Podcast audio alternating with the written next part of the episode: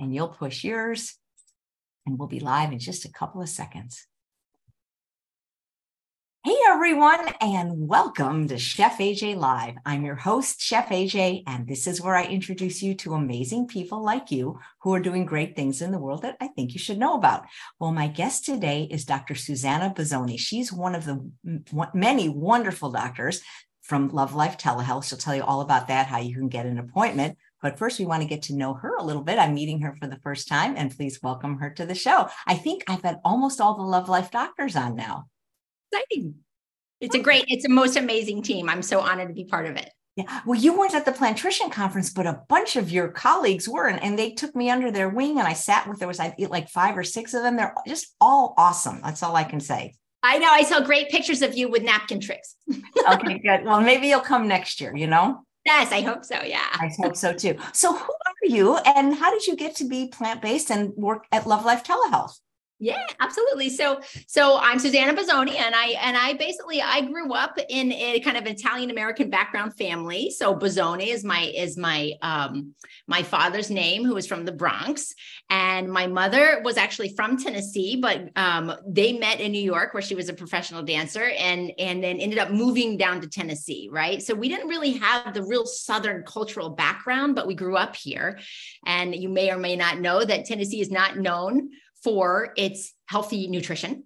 No, you're kidding. Yes, yes, I know. So, so the South has the sweetest people, but we have the sweetest tea, and we got all those grits and fried chicken and light, fluffy biscuits, and it does not serve us very well um, in in in our health journey. However, um, yeah, I didn't really grow up with that kind of background, but I did grow up with a very kind of meat heavy diet. Though thankfully, we had a lot of real foods and whole foods represented. So there was always vegetables. My dad made me hold my nose and eat your beets, you know, and your tomatoes and all that. And so so there was a little bit of of good um, nutritional focus there. And and all through my life, I was an athlete and swam through college and and did all that. And so I kind of felt like I knew about health when I went to medical school in terms of healthy living because I had been an athlete and I was getting all my protein and and doing what you do as as an athlete trying to get all that meat in and whatnot and um and then i started working in sonoma california and and when I was there, I was working in both the underserved kind of Latino community, and I was working also in private practice.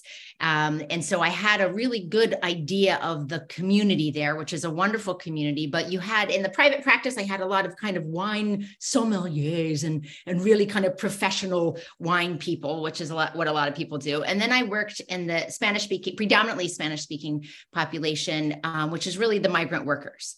And I started seeing, you know, it didn't really matter how much money you had or how much education you had, but there was a lot to be said for your built environment. And when they sprayed the grapes, everybody got allergies. You know everybody got sick and it really has to do a lot with the way we lived. And then some little angel who to this day i don't know who he was when i was starting to work as the director of wellness for the hospital which was really kind of tying in the sick care system to the community and trying to help programs develop that were evidence based in in workplaces and in gyms that really had a little bit of of evidence based background. Someone said you should go to a lifestyle medicine conference. And i was like what's that? I have no idea. I've never heard of it.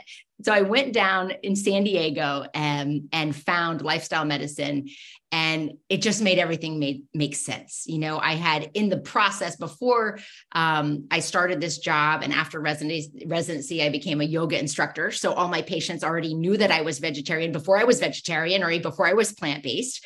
Um, and and I still said stupid stuff like, you know, we've got these teeth to eat meat, you know, and all that stuff. And and and so on this journey, however, I found that lifestyle medicine conference thanks to this um, guy who told me to go. And my life is in my practice has never been the same because I got to see those wonderful people like Esselstyn and and Ornish and Greger and and all all of um, the really the pioneers and um, and I really never looked back. And the first time they offered the lifestyle medicine certification certification.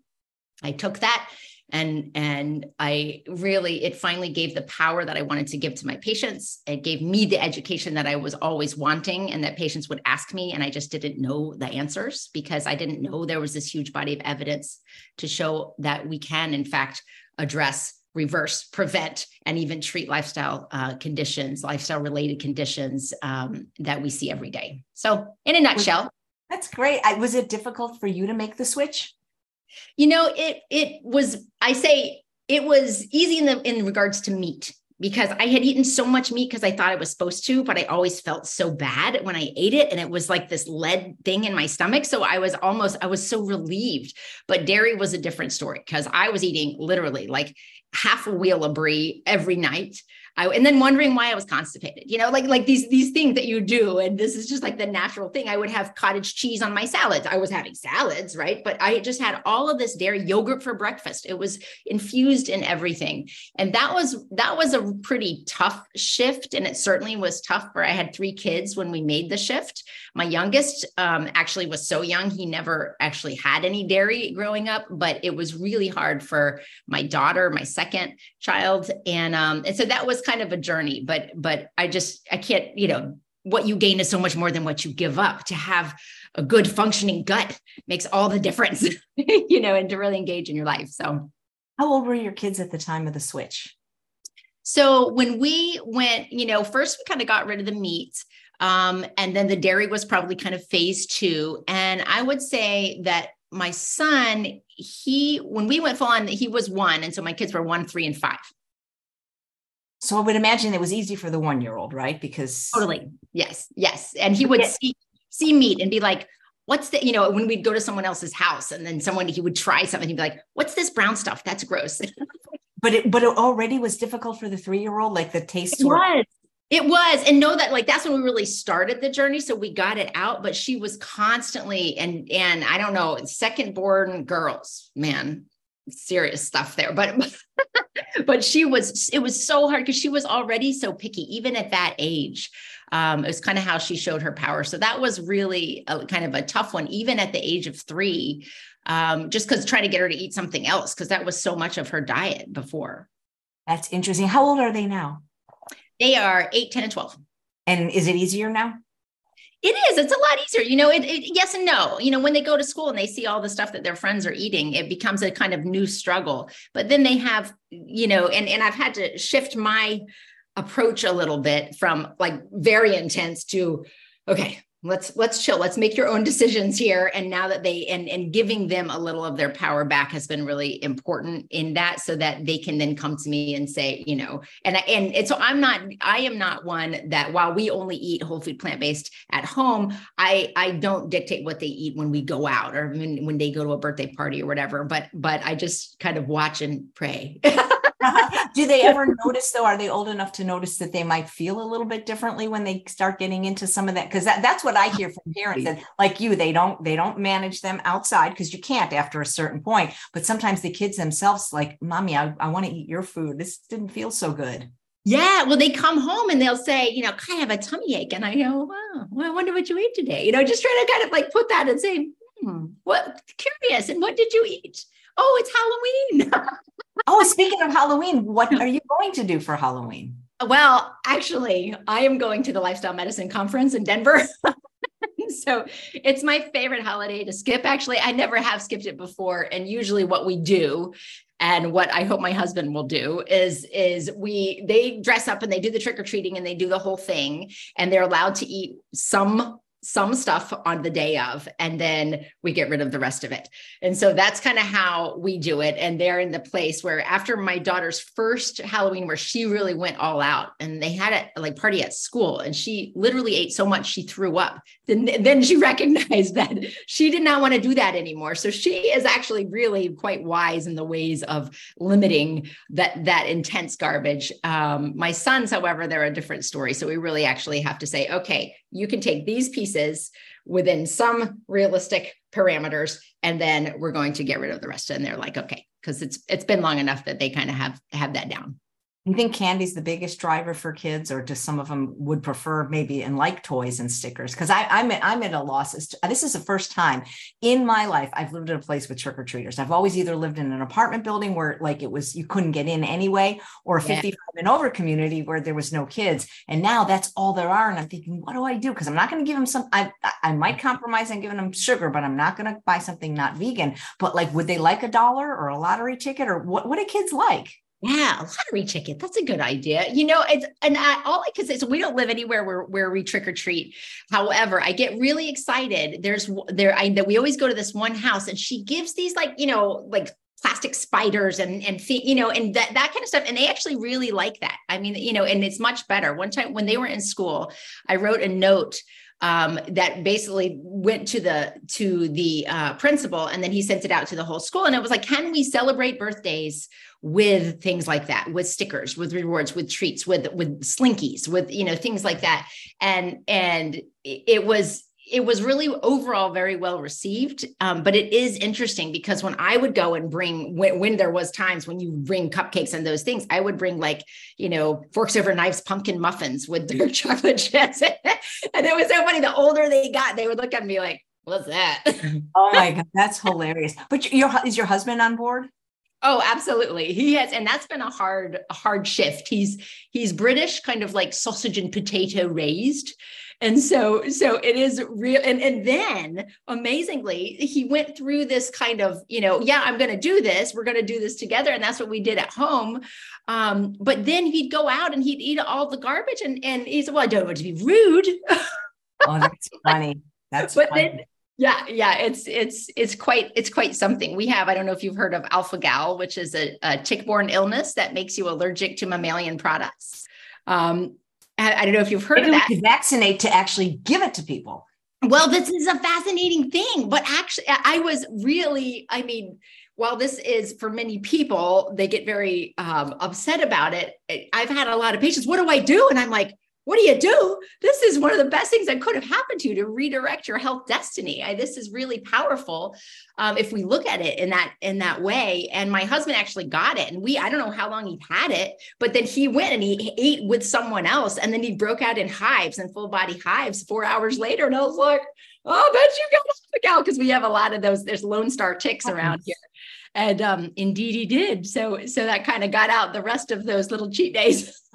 That is that's that's so interesting. Have you been able to recreate any of your favorite traditional um, uh, italian favorite dishes in a, in a more healthful manner yeah, yeah. Well, we do. I have to say, what we do a lot more these days. We do a lot of curry and we do a lot of Moroccan. I just love, I love those flavors. Um, and so, in regards to Italian, I don't eat a lot of pasta, and I'll do bean-based pastas. But I love making, you know, bolognese with lentils and and that and those kind of things. And my kids love. Um, they eat pasta all the time. And what we do, we'll make a um, a pesto that is really broccoli, kale, um, nutritional yeast uh, uh, walnuts, and um, and then a lot of basil. And so so kind of that is it's just really beefing it up, and then it's it's it's you know not with the um, all the cheese and all those other things, but it's just um, the kids love it, and it's really a big you know a nice one to have for I've I've that's something I'll serve to kids when they come over who not are not necessarily plant based, and they like that a lot. Um, but yeah, we don't, I don't do as much of the Italian cooking actually, now that you say that, as we did once. So no gnocchi or calzone or. No, no, I know, but I should really make a calzone so that I could be Bozzoni's calzones. That I be- love that. I love. I used to love calzone. Oh my god, that was like my favorite. I liked it better than pizza because it was just like it. I don't know. It was just so encased. I know. I love it. It was like it was like it wasn't as messy. I used to. I used to. When I went to the University of Pennsylvania, they they. I just I loved it. I loved uh, that so much.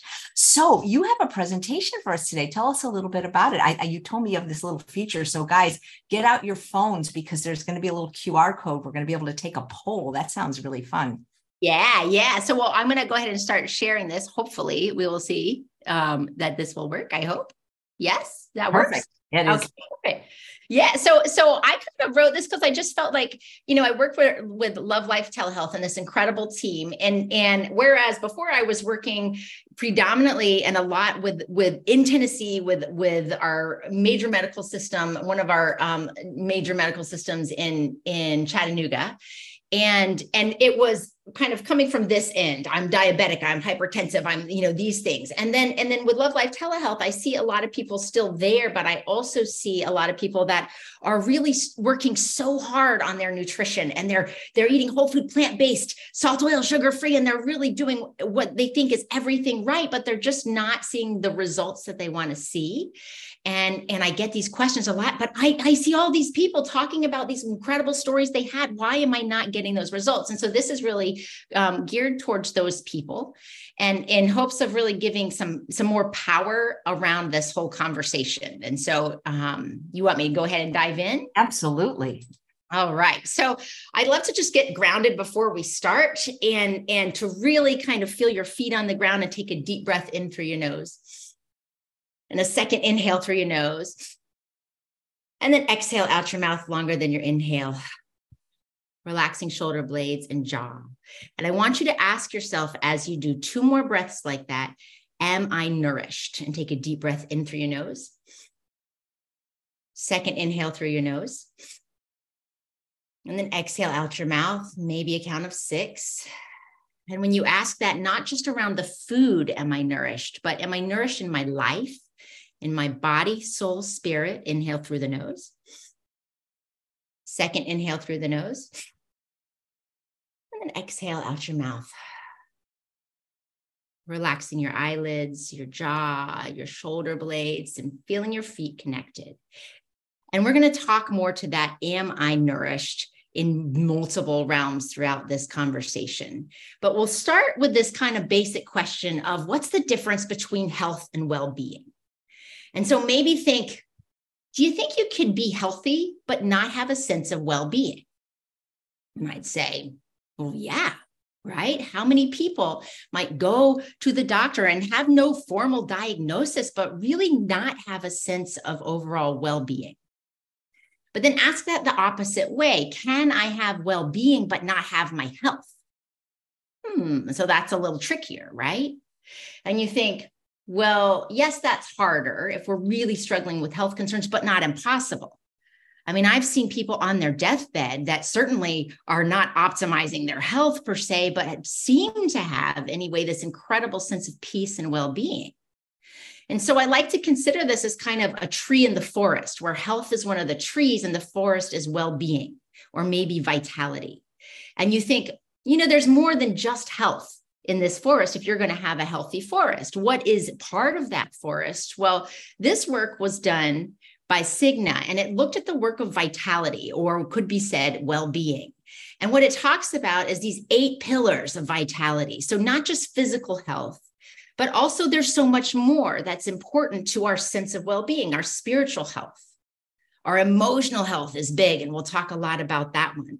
Our environmental health, our social health. And I can't talk enough about this. Do we feel isolated or do we feel a sense of belonging? Because this makes such a huge difference to our sense of well being. And we don't tend to focus on this enough. Occupational health, our financial health. Financial health, it's not like the more money you have, the better vitality you have. No, but you do need to have your basic needs met. Because if you don't know when your next meal is going to come, or if you don't have a roof over your head, or you can't pay the rent, it's a lot harder to have a sense of well being. And then intellectual health. And if you look at this, it's on this kind of foundation of relatedness, autonomy, and competence. And I'll speak to those in just a minute.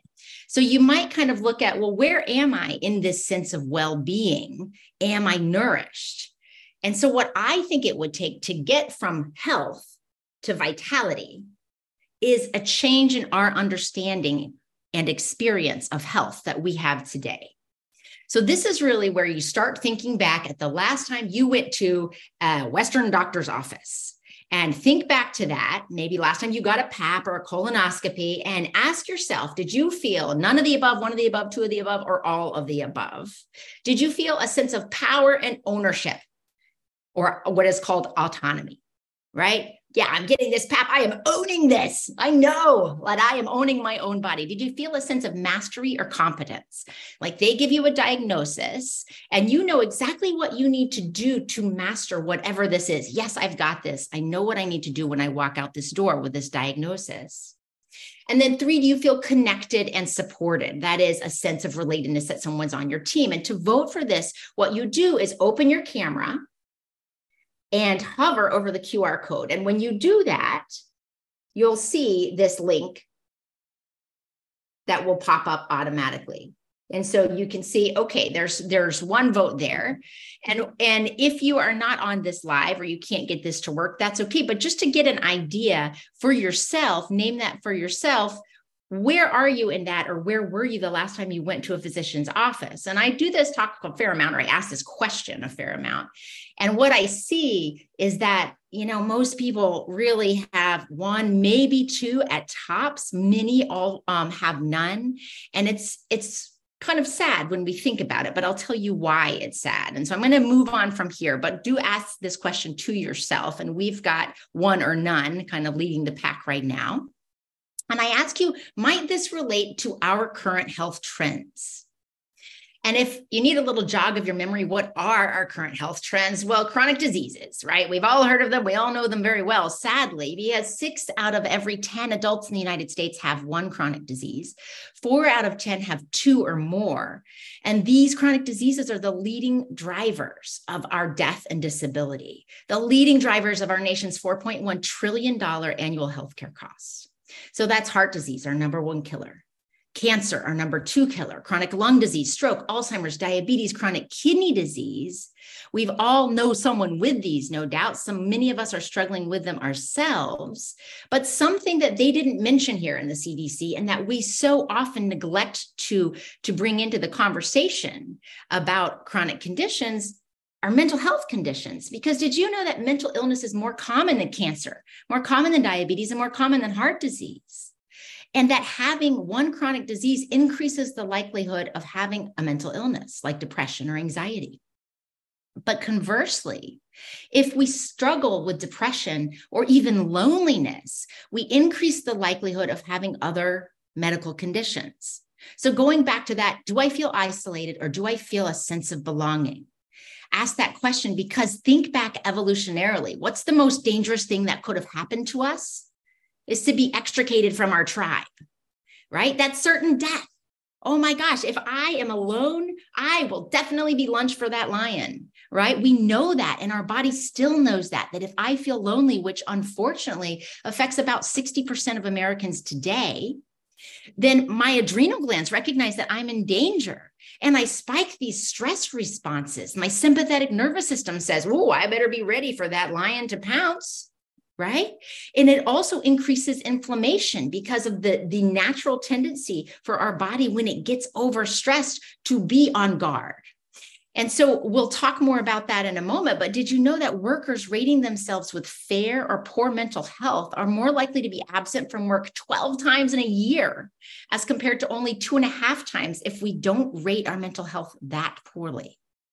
That results in almost $48 billion of lost productivity alone. And that doesn't even count the healthcare costs or the disability related to these mental health concerns. And it kind of brings us to this bigger picture of what do we do in our medical system? We chop you up into little bits right? We say you got a heart problem, you go to your heart doctor. You got a gut problem, you go to your GI doc. You got depression, you go to your shrink. You know, we take you into all these little bits and we fail to recognize how much our head, our mind, and our body, our soul, our spirit, all of these things are connected if we really want to be the finest version of ourselves and to get to that place of vitality. So now take yourself back to that doctor's office and think what is required to manage chronic conditions or mental illness? What do I have to give you as a doctor working in the insurance system, which unfortunately I don't anymore? But if you go see a doctor that works in the insurance system, you have to have one thing before you leave that visit, before they can even sign your note. Before they can write a prescription or even order labs on you, they have to give you one thing. And that one thing is it ever hmm, a vital soul searching for purpose? Of course not. It's a diagnosis code, and a diagnosis code is almost always pathologic. It's saying and labeling you and possibly risking redefining your identity as something broken. You are diabetic. You are depressive. You are degenerative disc disease, you are fill in the blank, right? Unfortunately, this truly risks us interacting with our universe as something broken. So now what do I do? I've just been told I'm diabetic. I walk out to my universe and I think I was going to plan my retirement trip, right? I was going to go and celebrate my daughter's birthday party. How am I interacting with my universe now that I've been given a broken identity? And then take it a step further how do we manage your identity, your diagnosis code? Well, unfortunately, we manage it with pills, right? Pills, pills, pills, more pills, more pills, and maybe eventually insulin or some injections. But overall, while these pills sometimes are necessary, at, le- at least in the short term and sometimes longer, um, we have to recognize are these giving us power or are they giving us dependence? Because these pills are not addressing the root drivers of why your blood pressure might be high or why you have one of these chronic conditions, right? It makes your blood pressure look better, but it's not addressing all the things that contribute to that blood pressure. And when your doctor gives you this pill, most of the time they're not telling you, you know, did you know that blood pressure actually goes down with age in environments that don't nudge these, these inflammatory cascades and don't nudge Western living with the way we eat, the way we don't move and stress and all these things? Did you know that in rural Africa, blood pressure actually goes down with age? No, we don't know that. In fact, most doctors don't even know that. And so sadly, we risk not only redefining you as broken, but then giving you something that drives dependence. Because, you know, what do they say? You're going to be on these for possibly the rest of your life. And so, is healthcare in this setting a culture of motivation? Well, the self determination theory which is what that kind of Cigna information is based on. It suggests that internal and external factors, such as autonomy, power over my own body, such as competence. Do I have the mastery, the skills that I need to address the problem at hand? And relatedness. Do I feel connected? Those three things can either foster or thwart your motivation and your well being. So how are we doing? Oh, not so good, right? Most of us rank about zero to one in terms of the answers on how we do in those three areas when we go to the doctor. And how does motivation possibly apply to health? Well, this article was published in 1993 in one of our most esteemed medical journals, the JAMA, Journal Amer- American Medical Association, and it talks about the actual causes of death in the United States.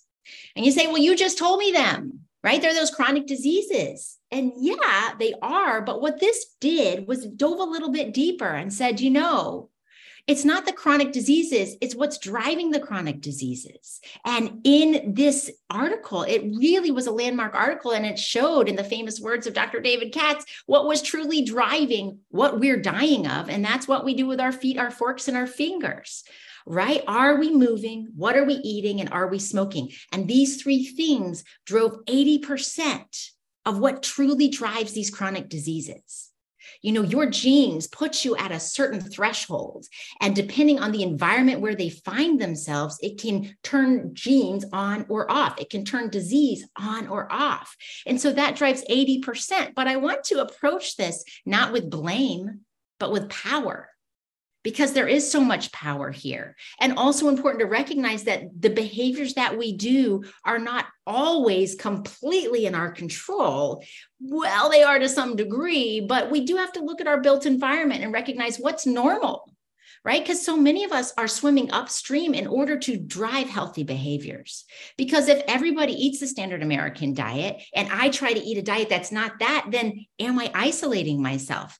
How can we get to a place where we can nudge behaviors towards health rather than disease? And so it's kind of like this. We've most of us heard that saying that health problems are like plants. You've got to get to the roots in order to prevent them from popping up again. But it's not just the roots, right? It's not just those behaviors, it's the soil that nudges the roots, if you will, that can nourish the roots to really allow your crops to prosper, if you will. And so, what is in that soil? That's really the built environment, that's the community, that's the, the connection right? If we live in a food desert and we don't have access to healthy food, or we live in a food swamp and all we have is fast food restaurants, we're going to have to fight a bigger fight to get to that healthy nutrition. If we live in a place where we can't walk without getting hit on a car, hit by a car, then it's going to be a lot harder to walk gently through my neighborhood, to be more active. And as we know how important movement is, just as a few examples. So, diving back into those roots, though, what are those? Those are the foundation of lifestyle medicine. What do we eat? How can we move more, stress less, love and connect more, sleep well, and avoid excess toxins to address the roots? Right, to both prevent, treat, and yes, even reverse chronic conditions. And these are basically the tools that give us that sense of mastery going back to that self determination theory. These are the tools that we should, that every person, regardless of zip code, regardless of where you live or what doctor you go to, should be offered in the medical office to give you the confidence to reframe your health destiny. But you say, I am doing everything right. All of those things I'm doing, I'm doing, I'm doing. I have the most beautiful diet, right? and I'm eating all the carrots and I'm doing, I'm waking up at five in the morning to go to the gym every day, and I'm just not getting the results that I want to see. Well, ask yourself have you become a human doing? Are we taking a little bit of a moment to really sink in what we're doing, enjoy it, and find joy and awe and beauty in this journey? So, is there any moments of being that you have scheduled for in that in your day?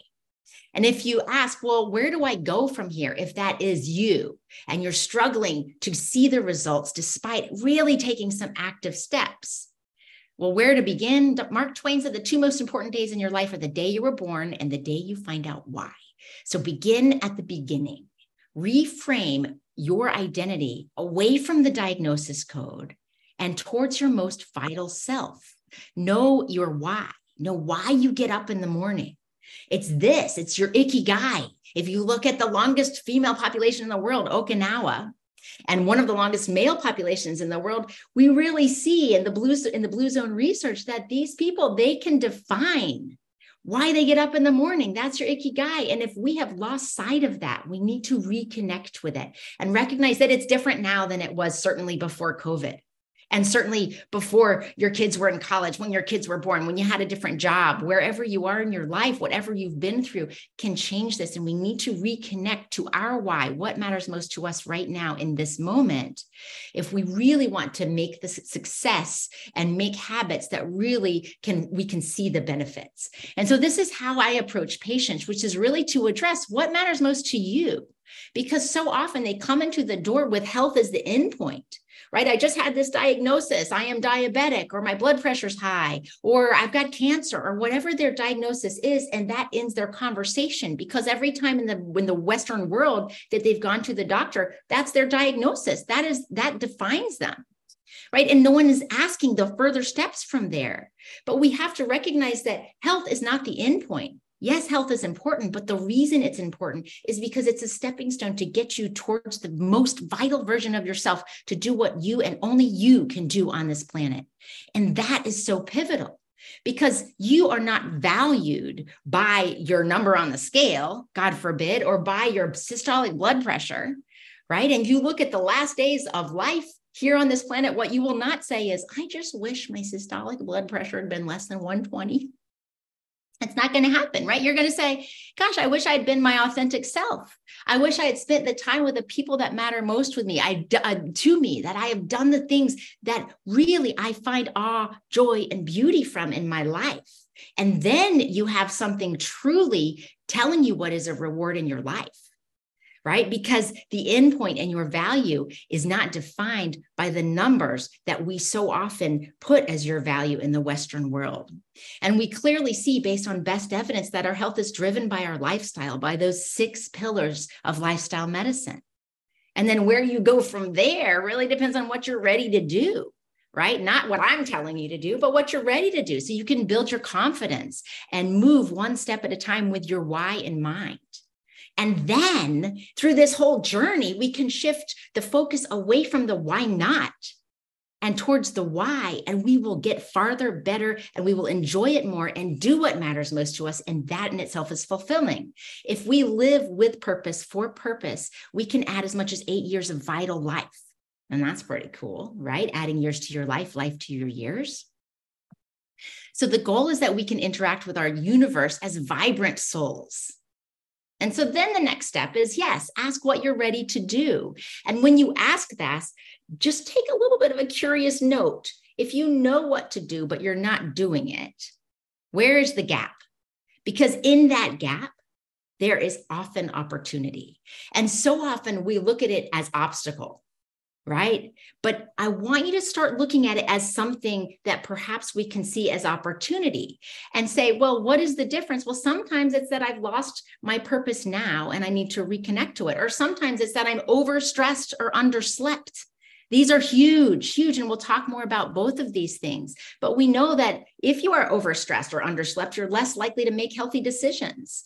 And there's a whole lot of other things that go that make that make the decisions that you do make harder to, to reach the outcomes you're looking for, if you will. And then finally, community. And we'll talk more about that because what does your community do? Do you go out and drink beer and bowl? Or do we go on a hike and have a healthy picnic? You know, there are things that we do that are part of our regular routine. And how can we connect and unite around healthy decisions that nudge us closer to the finest versions of ourselves? And so let's speak a little bit more to stress and what happens to stress in our body. Because if we perceive danger, then it's managed with our autonomic nervous system in our body. And this autonomic nervous system is split into two branches the fight and flight and the rest and digest. And so that fight and flight is basically your gas pedal. It's also known as your sympathetic nervous system. I am ready. I see a lion. I either have to run away or I have to fight this thing. And then we have the opposing or better stated balancing rest and digest or parasympathetic nervous system. And notice for a moment where you are in that balance, right? Because where I see most patients in this 21st century, they're like, oh my gosh, I'm fighting and flighting all the time. And where is my rest and digest? I can't sleep. I have irritable bowel syndrome. I've got chronic diarrhea. I've got bloating. I've got all of these concerns. Um, and so, what can we do when we look at this? Well, what do we often do? Well, I'm not sleeping well, so I drink more coffee right? And then I'm pushing this a little bit more out of balance with all of those steps. And so if I can see this with compassion and a little bit of distance, and I say, maybe I should not drink the coffee and I could drink some chamomile tea, or I could go on a walk, or I could really do a meditation or something and bring this more into balance and see what happens. But only if we look at that not from criticism, but with compassion and distance, can we begin to see where the opportunities lie. And when we talk more about stress, it's really important to recognize that not all stress is bad. Yes, we have kind of poo pooed cortisol, that it is like the bad, bad, bad hormone, right? And really recognize that not a single person that's listening to this would ever have survived the birthing process had it not been for our amazing stress response, that sympathetic nervous system. And if you look at this performance graph, what you see is that, you know what? If we really want to perform to our optimum, a little bit of stress is necessary. If I have too little stress, well, let's take an example. When was the last time you had nothing on your to do list? The last time you had no deadlines, and what were you doing? You were sitting there on the couch, maybe binge eating, you know, I might say Cheetos, but maybe it's some like uh, you know, other health promoting fiber rich snack that we're not eating with intention or mindfulness. And we're binge watching Netflix. And are you asking yourself, yes, I am on the journey towards my finest self right here in this moment on the couch? Well, of course you're not right? We all need a little bit of a kick in the butt. We all need a little bit of a deadline or some struggle. And I would go so far as to say is nothing worth having, nothing truly of value and meaning happens without a little bit of struggle. So we need a little bit of stress to get us into that optimum stress, optimum performance level. But the problems happen when we have too much stress, too extreme, we're exhausted. We have anxiety, panic, anger, then potentially breakdown. And that's where we tend to see more health problems, right? Because we see that chronic stress is associated with a lot of health problems. Think of it in the example of fighting that lion. What do I need to do? I need to increase my blood pressure so I can get oxygen to my brain and muscles. I need to increase my clotting reaction because if I get bit by this lion, I don't want to bleed out. I need to increase my sugar so I can fuel the muscle so I can run away from this lion. And what do we see? Well, we see high blood pressure, right? We see an increased risk of clotting or heart attack or stroke. We see increased risk of diabetes. And you go back to all those chronic conditions that, with an imbalanced overdrive of stress response, are going to be more likely right and then take it another step well what do i see if uh, if i'm fighting a lion i'm not going to optimize my metabolism at that moment right? I'm not going to really optimize my fertility or any of my other hormones. I got to shift away from that and direct toward all my energy towards running or fleeing this thing, right? And we also see that health effects of stress, if we have extreme stress, we're more likely to get recurrent exacerbations of previous conditions. So, has anybody ever had cold sores? Has anybody ever had eczema? Right. In times of high stress, these things are, are bothering us more than ever. And that's true of heart disease, of, of other conditions like cancer, right? We're more likely to have recurrent conditions, recurrent events in the face of extreme stress. And so going back to those hormones, right? If you meet your endocrine system, you recognize, oh my gosh, this is really complicated. And if I have this overwhelming stress response, I've got this overwhelming cortisol going all over the place. And yes, it's good when it's in balance, but this regulates all of our other endocrine system hormones, like I mentioned, your thyroid, your, your, your sex hormones, and so on. And it begins to look a little bit like this right? Because these interplays, if, if I'm overwhelmed by stress, then everything starts down regulating in terms of me getting to my most vital self. What does that look like? Well, again, if I have high or prolonged amounts of stress, I'm going to down regulate my GnRH, my DHEA, certain sex hormones, and that can drive gonadal dysfunction or hormone imbalance, right? Whether I'm a man or a woman, it can drive more infertility. It can drive other conditions, low testosterone, for example. If I have excess or overwhelming cortisol, it can contribute to further hormone imbalances like thyroid dysfunction. We don't we don't transfer or convert our active thyroid hormones effectively because those are expensive and I'm going to save that energy to, for fighting this lion. We talked about freeing that sugar up so I can have sugar available to fight the lion. But the problem is, I'm never exercising. I'm doing all this stress on my computer, perhaps, right? I'm not utilizing that sugar. And then that increases fat storage as I spike up my insulin. And then it drives more insulin resistance we also see that the more we do this, we're fat, we're storing more fat where we're going to drive more estrogen conversion in the periphery. And that leads to decreased testosterone in a man or other concerning hormonal imbalance in women. It also leads to more of that visceral fat, that muffin top, that metabolic syndrome that so many of us struggle with today that are kind of a it's it's a feature of almost all of these chronic conditions that we're facing. So the question we want to ask is how could I nourish my soil a little bit more so that all the work that I am doing can flourish? And ask yourself with compassion, not with criticism is stress impairing your body's ability to receive all these glorious nutrients that are on your plate? And if it might be, what can I do about it? Well, let me ask you a trick question Does stress cause mental and physical disease? Hmm. Well, I, of course, you say, of course it does. You just told us it did, but I did it. I said stress was associated with mental and physical disease. And so look at this picture. Are you seeing a vase or are you seeing two profiles looking at each other? Of course, they're both there, but your experience with this picture depends on what you perceive it to be. And that is true of stress. That stress doesn't cause disease, but your perception of the event can. Take that a step further. These women are both on the roller coaster of life. The woman on the right is having the time of her life. She's bathing her genes, her DNA in serotonin, the happy neurotransmitter, in dopamine, in all of these things that are going to make her live better, possibly longer because of this experience. The woman on the left, however, not so much, right? She's having the same experience, but she might have a heart attack in the next frame and the data suggests that this is true. In fact, um, studies have been shown on women who are mothers of children with chronic conditions, right? These children day in, day out, facing a condition that, of course, as a mother is going to be stressful day in, day out, 24 7. But what the studies show was that not all of the women facing the same experience had the same adverse health outcomes. Not all of them had shortened telomeres, reflecting kind of fraying of your DNA and an increased risk for DNA damage and more of these problems, condition, and more rapid aging right? It was only those that perceived the event to be overwhelming.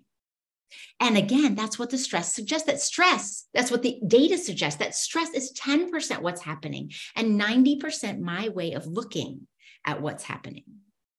So, can we possibly change our perception if I have always been a cup half empty kind of girl and I come from a family of cup half empty kind of people? Is it really possible that I can see this cup as half full? Well, in fact, the data suggests that it is. And one of my favorite ways to do that, while there is not just way one way to do this, there's many ways to do this, but one of my favorite ways to talk about is a gratitude practice.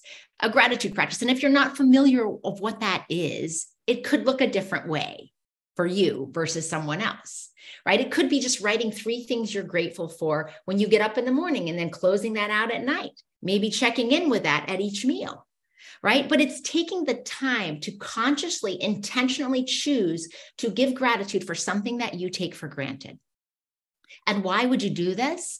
Well, the data suggests that this physically changes the neural structures of the brain and forces us to focus on more positive things, therefore, squeezing out our ability to focus on toxic emotions. It drives more happiness and contentment. Not only that, it's been shown to improve sleep quality, blood pressure, cholesterol, and immune function. It reduces anxiety and depression, and it actually increases the likelihood of driving healthy behaviors. In effect, gratitude and a conscious, intentional gratitude practice can drive better resilience in our body. And if you're not familiar with the term resilience, this is basically the ability to be fluid around obstacles, to bend but not break right? Again, to how can we face that challenge, but be stronger as a result of that challenge? This is what we all want. And a gratitude practice can help us see things in a different way and thus not have such negative effects of stress that could potentially redirect our health track towards something more negative. So I ask you to truly think about what it could look like to you right? Maybe it's just holding your tea in the morning and just saying, oh, I love that. It doesn't have to be deep. One of my favorite things to give gratitude for is to go on a walk first thing in the morning and crunch, especially in the fall right now, to crunch on a little acorn crunch, you know, cap. And that just that feeling under your foot and that little, ah, I love that. That's so perky. I love that. It's amazing. So it doesn't have to be deep. It doesn't have to be philosophical and it does not have to be time consuming, but it does need to be intentional. So maybe you do a big hour long gratitude meditation. That's amazing. Or maybe you only have five minutes before you get the kids to school and whatever. But do it and be intentional about it and check in throughout your day and see what happens in the way you look at your universe. And basically, what this is asking is that we get a little bit of distance from our stressor. Because if our stressor is weighing us down, I assure you it will always be ugly and it will always be crushing.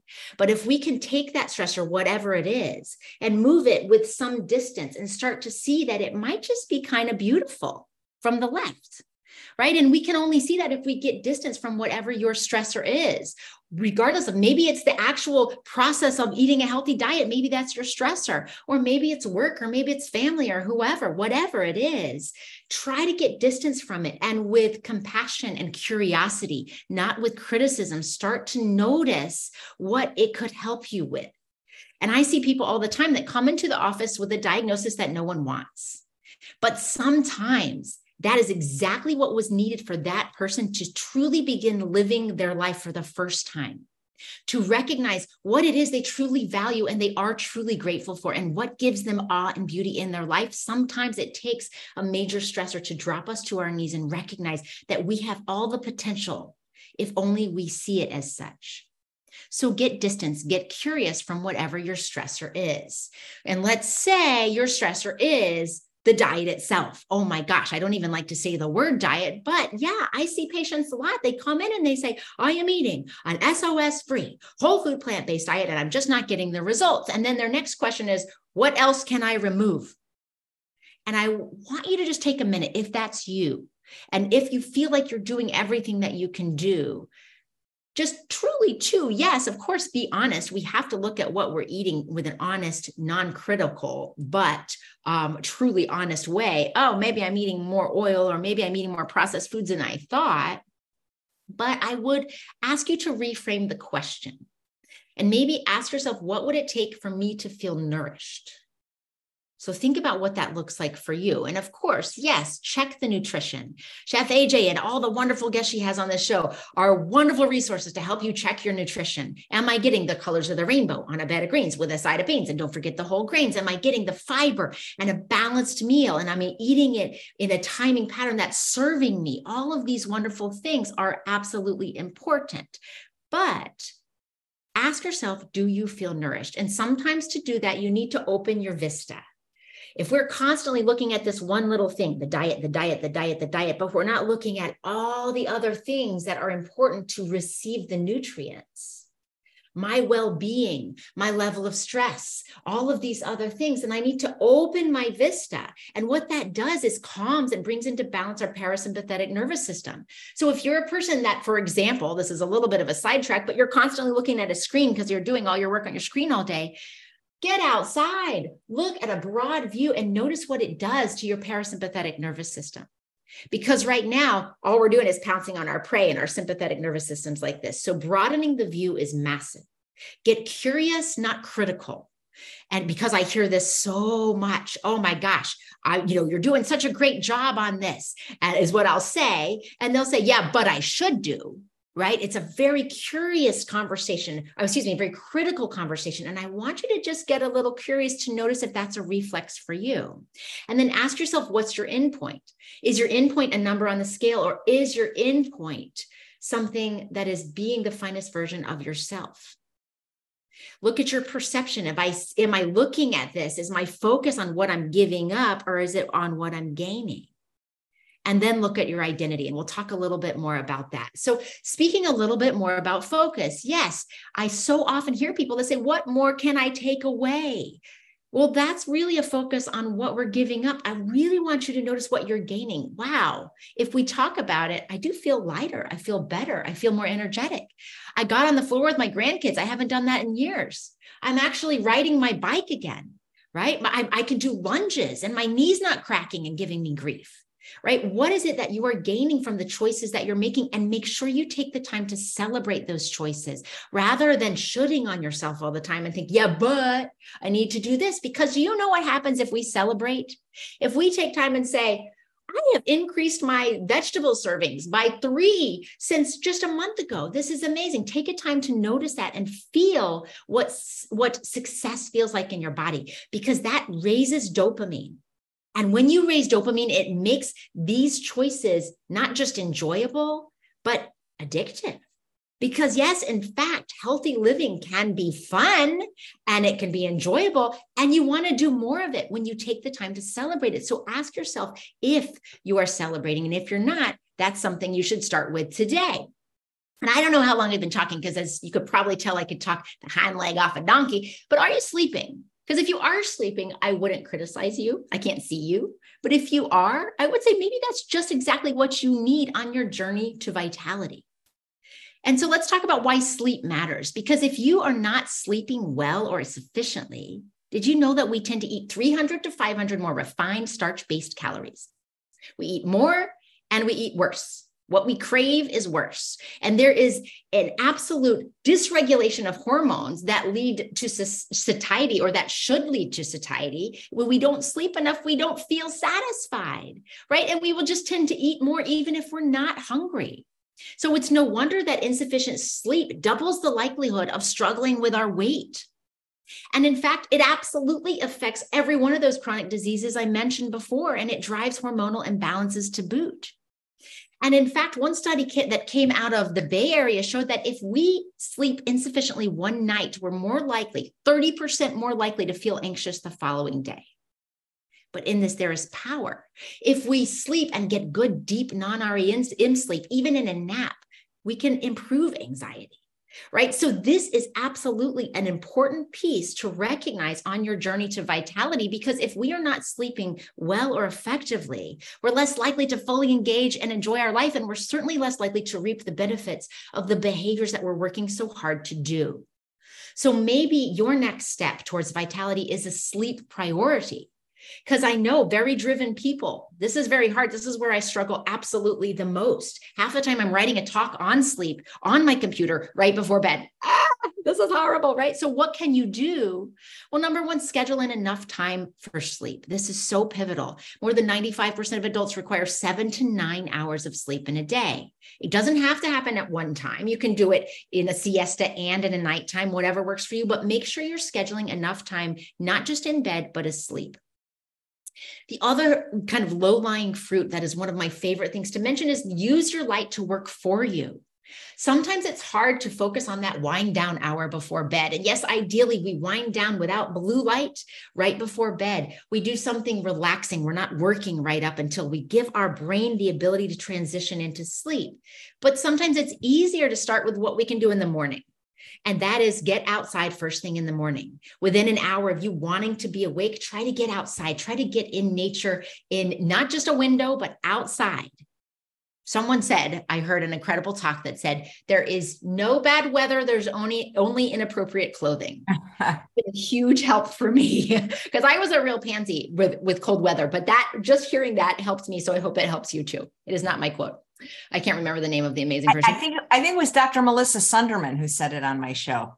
Oh, fantastic. Okay, very good. I, I heard whoever it was, it was a female doctor, and that very well could have been her. And she was speaking at the ACLM conference like a year ago. But I love that. It helped me hugely. and, and get a coat. Yep. Um, but yeah, so use your light to work for you. And then let's kind of wind this down and we'll kind of talk about this major conversation that I see a lot of. Are you replacing your identity with a process? And so, again, I have seen a lot of people that amazingly, with power, have replaced their identity of diagnosis, or excuse me, of, of their diagnosis code, like diabetic, towards marathon runner.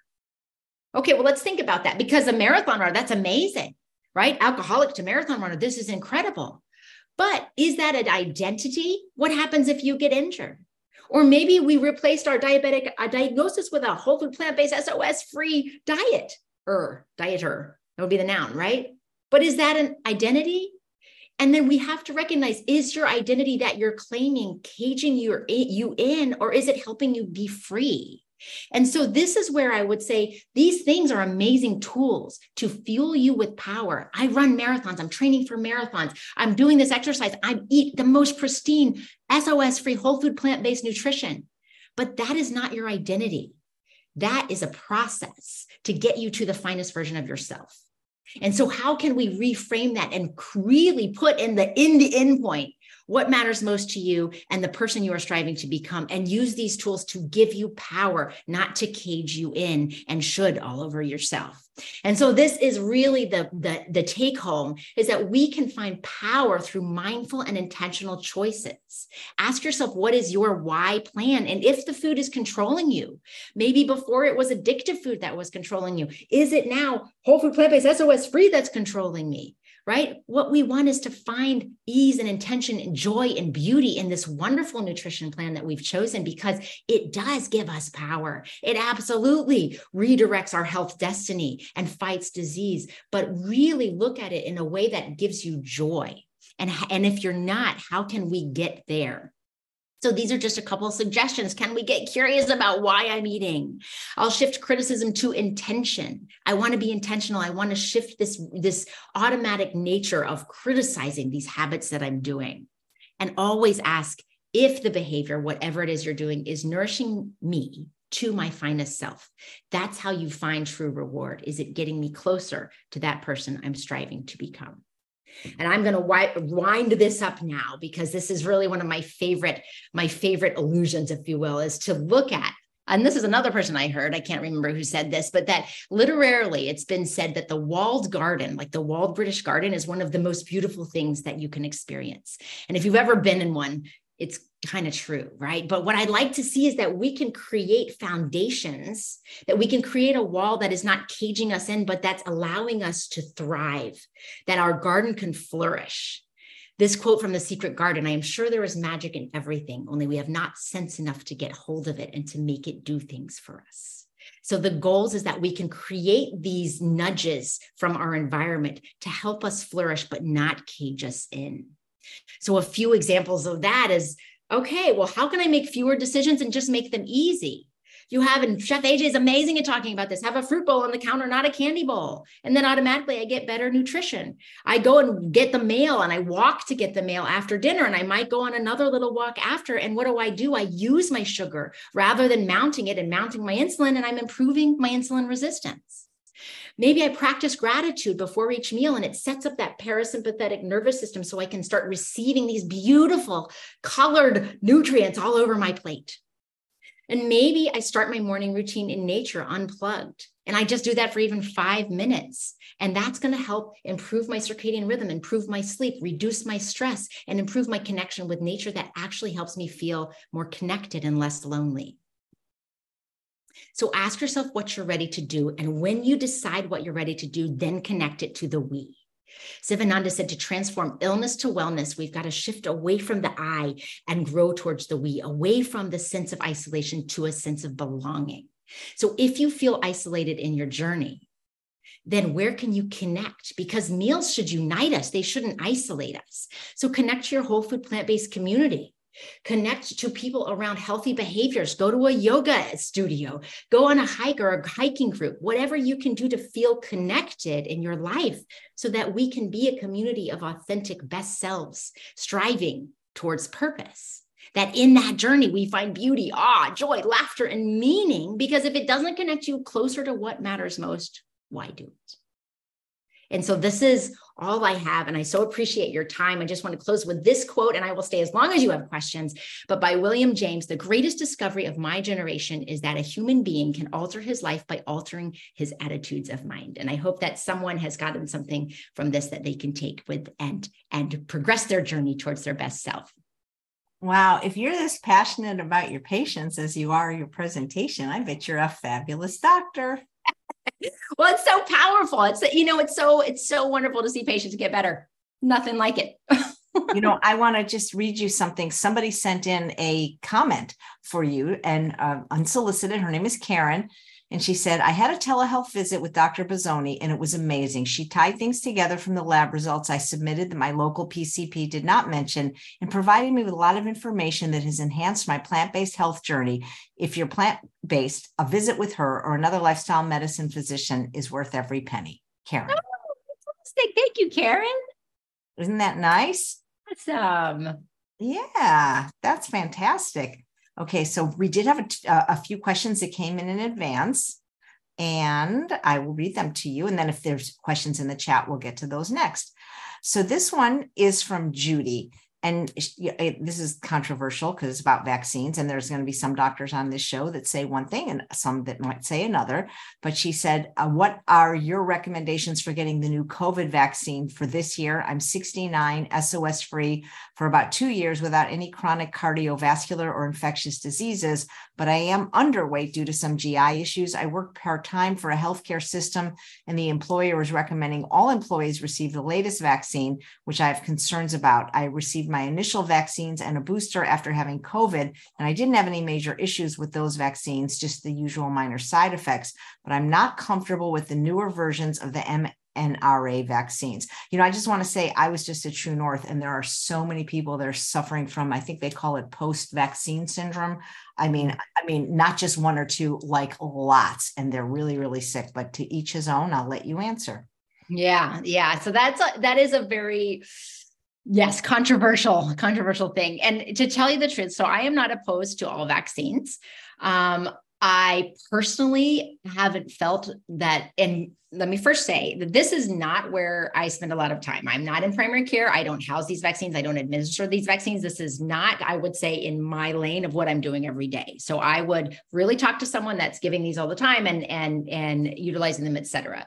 Um, but I will give you an honest, my honest answer, and that is that I haven't seen that the data on the COVID vaccines has really made, uh, particularly currently, and you know this applies differently to maybe the strains that were out previously, but I haven't been moved to get it myself. I'll say. Um, and I think that what's really important with everything is to truly focus on how you can boost your immune system, your gut health, everything that you can do in your lifestyle to reduce the complications of whether it's the vaccine or the infection that you get. So I'm going to stay a little bit vague on that, but but you need to make your own decision. But regardless of where you are, um, all of these things apply, right? We will not mount as good of a, of a result to a vaccine if we go underslept, if we go overstressed, all of these things, if our gut health is not good, if we're not nourished. And so, whatever your decision becomes, which should be personalized for you, um, the lifestyle really trumps all um, in terms of boosting your immune system and reducing complications as well. Thank you very much. And this is from Anonymous. Do you have any experience with weight loss in those that have PCOS? Is there any truth to those with PCOS having a lower basal metabolic rate, which requires them to have a lower caloric range to lose weight? Or what do you recommend? Mm, great question. And PCOS is such a powerful diagnosis. It's it, it in terms of, and I it, it's one of my favorite diagnoses actually to work with um, because just driving that power. And I haven't felt in the, in the PCOS Uh, patients that I've worked with, as long as we address what's truly driving insulin resistance, right? The foundation of PCOS, insulin resistance, inflammation, and hormone imbalance. And so, so in that cascade, as long as we manage it in the sense of addressing insulin resistance, shifting away from the saturated fat, away from the processed foods, refined sugars, and really fueling fiber, at least 50 grams of fiber a day, so pivotal for that. And then working with the hormonal balance and sleep is really pivotal. Sleep and stress are pivotal if we're going to address hormonal balance and reducing inflammation, which really the best way to do that is through a very clean, whole food, plant based diet, um, but adding in things like turmeric and ginger and so on. And I haven't felt if people really go for that holistic pathway that that it's it's been significantly different working with PCOS um, patients as compared to other um, chronic conditions or other diagnoses or working with other people. It's always individual, and that can be frustrating. I know, particularly if you're doing this journey with like a male counterpart, and you're like, "Why have you just lost 30 pounds and I have only lost two? but but that being said, just to know that that everything needs to be individualized. I don't I don't believe that PCOS um, requires a a, a uh, different approach than than really any of your insulin resistant conditions. Great, thank you. And let's see if there's any questions in the chat. Um, okay, there is a study that negatively associates uptake of levothyroxine with high fiber diets. Do you have any thoughts? Hmm. Interesting. Well, I would love to see that study because I have I'm not familiar with that study, but it's interesting. I have never seen really anything negative about high fiber diets. If anything, what we have to recognize is particularly when we talk about why would you take levothyroxine? This is a thyroid medication, uh, one of the highest rates of, of uh, or causes of thyroid dysregulation or hypothyroidism. Uh, why we would give you levothyroxine would be Hashimoto's thyroiditis, which is an autoimmune condition, but some people don't have an autoimmune cause of that. But but balancing your gut and healing your gut your gut is pivotal for addressing thyroid function. Now, you might never get off of thyroid medication. I've seen people do it. I've seen people reduce their doses. Um, it, it, but that being said, having a healthy gut and how do we drive a healthy gut? It's through diverse fiber sources. And so, so I would have to question. I don't know what was going on in the article. Feel free to send it to me, and I would look at it to, to kind of see what that meant. But but because the gut health is so important in all of our hormone balances, and we know we want at least 30 species of fiber rich whole plants a week to to to fuel a healthy microbiome to to improve the health of the gut and improve the immune system which is over 80% residing in the gut. Um, that i i would i would not be afraid of fiber. I'll leave I, I recently did a short water fast at True North and was able to cut my dose in half. I don't know if it'll be forever. I'll have to test in another, you know, few weeks, but I thought that was kind of interesting. Colleen says, could you please tell everyone what seven seven states you can accept patients in? Oh, yes, I can. And let's hope I remember them all. I did put them on this thing to make sure I remember. So, Tennessee, which is where I am, Georgia, Connecticut, Virginia, Alaska, and Pennsylvania. No, oh, what did I miss? Pennsylvania, Virginia. Did I say Virginia? Hold on. Alaska, Connecticut, Virginia, Georgia, North North Carolina, Tennessee, and Pennsylvania. There we go. That's fantastic. What what's heart and soul? What is heart and soul? Oh, uh, well, is that Colleen?